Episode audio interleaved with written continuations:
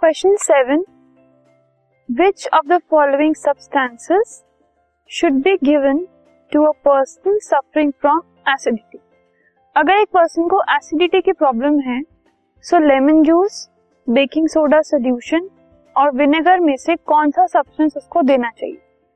सो so, अगर कोई acidity से सफ़र कर रहा है तो उसका मतलब क्या है? उसकी बॉडी में एक्सेसिव एसिड की फॉर्मेशन हो रही है। जो एचसीएल है वो हमारी बॉडी में सिक्रीट होता रहता है।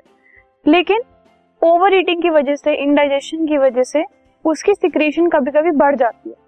सो so, उसकी वजह से एसिडिटी की प्रॉब्लम हो जाती है। सो so, उस एक्स्ट्रा एसिड को एक्सेस एसिड को जो बन रहा है उसको न्यूट्रलाइज करना पड़ेगा। सो so, उसके लिए एक बेस की ज़रूरत पड़ेगी। सो so, इन सब में से lemon juice baking soda solution और विनेगर में से जो बेकिंग सोडा सोल्यूशन है सिर्फ़ वही एक बेस है। सो so, इसीलिए सिर्फ़ उसी को यूज़ किया जाएगा for the person who is suffering from acidity